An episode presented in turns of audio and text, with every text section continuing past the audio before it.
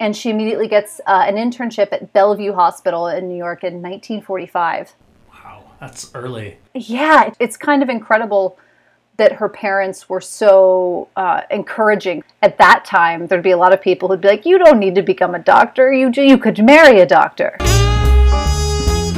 The thing to know about cancer research at this time is that they know that chemotherapy is a thing. Like chemotherapy exists, but no one's really tested it. The delivery system isn't really there. It's like Wild West chemo right now. Totally. We're in Wild West chemo zone. Ooh.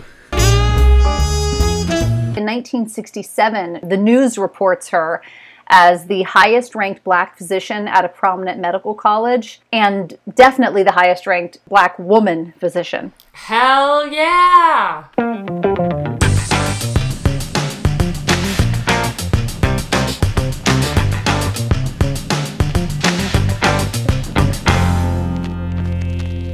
You guys, welcome to Broads You Should Know, the podcast about extraordinary and amazing women. I'm Sam Eggers, I'm Sarah Gorski.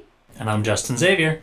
and I'm so excited to talk to you guys today about Dr. Jane Cook Wright. Have you guys heard of her? No. No. I had Who not is she? either until today. So I stumbled across, you know, like when you're doing your research and you're googling like everything under the sun. You're like you're like awesome women who killed their husbands and then like cured polio or whatever. You're like you're just like googling everything, and Is that how you do your searches? that's the first. learning That's where. I start. Right. Sam, is this indicative of how things are going in quarantine with you and your husband? what does your search history say right now? How to get away with murder while on quarantine. Exactly. What? That's not me. Which is What? which is hilarious because you two know my husband and our dear listeners do not, and he's like the like the sweetest person in the world. No one would ever. He's like the least likely person to be murdered because he's so nice. Yes. Like people would murder me, but they wouldn't murder him. I don't know. I think I think that anything can happen in quarantine is what I think. That's true. People lose their minds. but we're doing okay over here. That's And, good. um, but I stumbled across this article where it was something like they found amazing women, contemporary women, living women, and they were like, "Who are the women in history that you think people don't know about?" And Oh. um, Dr. Jane Cook Wright was someone that was mentioned in this article, and I was like, "Oh, that's cool. I'm gonna take a look at her." And so I'm going to just dive into her and start talking to you guys about Dr. Jane Cook Wright, so you can uh, we can learn a little bit about her. Let's get to yeah. So this and just to give you a, war- a fair warning here, when you hear about her life, you're going to be like, I'm a I don't do anything and I'm a piece of shit and I'm not accomplished. Because she's done ever she's just like she's one of those people who just like Never just stopped. like she's incredible. She didn't stop. Just one thing after another. These are my least favorite broads that make me feel like I've done nothing with my life I know. and that I'm a huge loser and I should just go home and move back in with my parents. Yes, exactly. So, Dr. Jane Cook Wright, she's born November 20th, 1919, in Manhattan, New York. And uh, her mom's a public school teacher. Her name's Corinne Cook. And her dad is a doctor, and his name is Louis T. Wright. And she, from the get go, is born into this crazy high achieving family. So, her dad, Louis T. Wright, he is one of the first black graduates from Harvard Medical School. So, already she's got, like, there's a lot to live up to. And not only is does he have this really incredible story, but his stepfather was William Fletcher Penn, and he was the first black graduate from Yale Medical College. So just like all these overachievers down the family line. Yeah. And so she's really she's incredibly bright. She's really smart from the get-go and really studious. She attends um, this uh, sort of like this ivy league girls prep school in manhattan as she's growing up.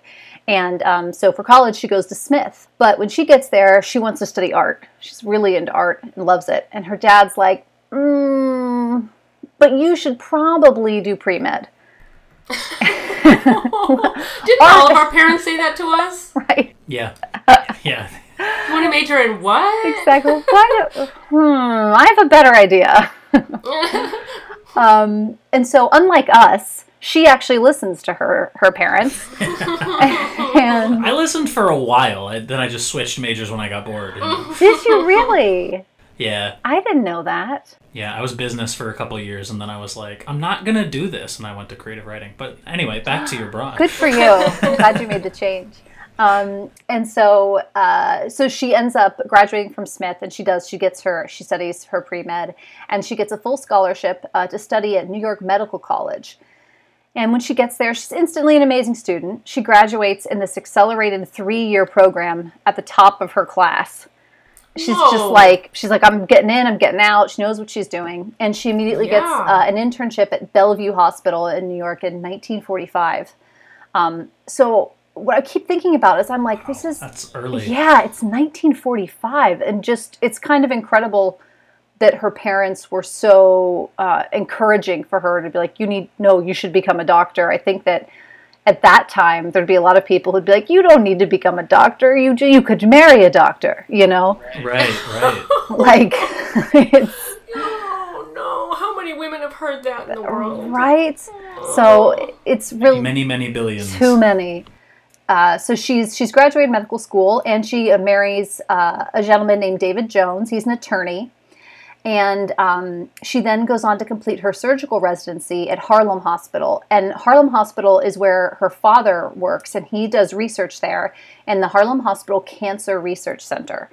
And um, the thing to know about cancer research at this time is that they know that chemotherapy is a thing. Like chemotherapy exists, but it's it's like a death sentence. It's the thing they do. Maybe they can do at the very end. Like it's really, um, it's almost like hypothetical at this point. Like they know it can kind of work, but no one's really tested it. The delivery system isn't really there. So no one has done the work yet to really find out how can we use chemotherapy to actually heal people instead of just, you know, like kill the cancer and kill them. It's like Wild West chemo right now. Totally. We're in Wild West chemo zone, okay? Um, so uh, her father is at the Harlem Hospital Cancer Research Center, and so she joins him there and uh, to begin doing research.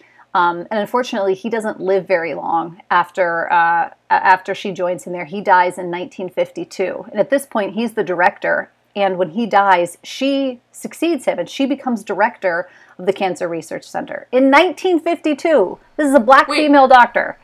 And how old is she at that point? Um, at this point, she's only she's 33. wow. Oh my god. I know it. Like, She's the director and she's 33. yeah, exactly. I should call my parents right now and book my ticket. Overachiever. We all all start studying for the MCATs, we're like, well, guess I know what we're doing in quarantine. So, uh, in 1955, she also accepts uh, a research appointment at NYU as associate professor of surgical research and director of cancer research. And like when I wrote my notes after I said that, I typed, "What has anyone seen Mrs. Maisel?" All I can think about is like, you guys know the TV show Wonderful. Yeah. Love Mrs. Maisel. Marvelous Miss Maisel. Yeah, it's amazing. And I think they do a great job of showing all the little like slight indignities that women suffer when they're trying to sort of step outside of the home. And I just think about Mrs. Maisel just trying to like be a comic. And then this woman is busy like studying cancer and to be like heading up research departments. It just it blows my mind. she had to face a lot of pushback from Oh my god. the powers that be. It must have been horrible. Um, But she must have been like just completely undeniable to get there at that time with those people. Just undeniably the best. yeah, her her her intelligence and her skill must have been like people just want to get the fuck out of the way, you know? Right. I'm just gonna not talk. I can't argue with anything you're saying. I, Yeah. I'm scared. I'm kind of scared of you too. And so in 1951, which is this is just before her father passes, um, uh, with the help of her team. So you know, because you know, like with the research, it's not like just one person. It's you know, there's many people who are contributing. Um, she is the first to identify what's called methotrexate, and this is one of the foundational chemotherapy drugs um, as an effective tool against cancerous tumors. And this becomes the stepping stone for all combination therapy that we have today. So this is a huge breakthrough in discovering. She actually figures out, okay, this is actually a chemotherapy drug, and I can actually, it's actually effective against killing specific tumors. Wow. And so, and in her, the course of her research, she later pioneers working with various chem, what are called chemotherapeutics. So multiple drugs, um, dosage variations. She works on minimizing side effects. She's successful in identifying treatments for breast and skin cancer. Um, she developed a chemotherapy protocol that increased skin skin cancer patient lifespans up to 10 years. And she also is able to develop a non surgical method of giving um, chemotherapy, which is using a catheter system to tumors that are deep in the body, like in the liver and the spleen. And she publishes more than 100 papers on cancer chemotherapeutics. Whoa. And so it's just crazy. And you think this is in like the 50s, 60s, 70s. Like it's just blows my mind. In 1964, um, she is the only woman among seven physicians and who are the founders of the American Society of Clinical Oncology. Ha. In 1971, she is the first woman who's elected president of the New York Cancer Society. So she's the first woman and then also the first black woman, right? Yes, and actually in 1967, she's, uh, they say at this time, the news reports her as the highest ranked black physician at a prominent medical college and definitely the highest ranked black woman physician. Hell yeah. She's just like, and then President Johnson appoints her to the National Cancer Advisory Board and the President's Commission on Heart Disease, Cancer, and Stroke. Like she, the the amount of work that she does is just crazy. She's on leading boards. She uh, and in all of this, she somehow finds time to also have two children, which is Oh my god. I I don't Jeez. I don't know when that happened. She doesn't either. She doesn't remember. No, no, of course not. Very busy. so they would interview her and she said that she was always aware that as a black woman she was an unusual presence in medical institutions and uh, when they interviewed her in the new york post in 1967 this is what she said and i just i don't believe it this is what she says i know i'm a member of two minority groups but I don't think of myself that way. Sure, a woman has to try twice as hard, but racial prejudice, I've met very little of it. And then she says, it could be I met it and wasn't intelligent enough to recognize it. Which I feel like hmm. It's a big thing to admit. I'm wondering if that's her going, I wouldn't let myself acknowledge it. Or like, because you know she she met it, and maybe this is her not wanting to admit it.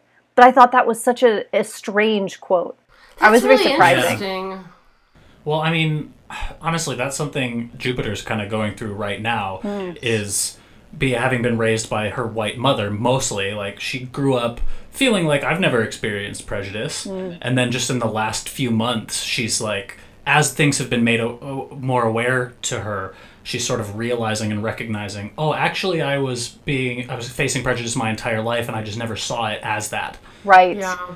and now I'm feeling the feelings of it now, and it's just like all of it is compounded into this tiny little space, and it's just incredibly overwhelming. That's Yeah. really interesting because yeah, I wonder if that's how.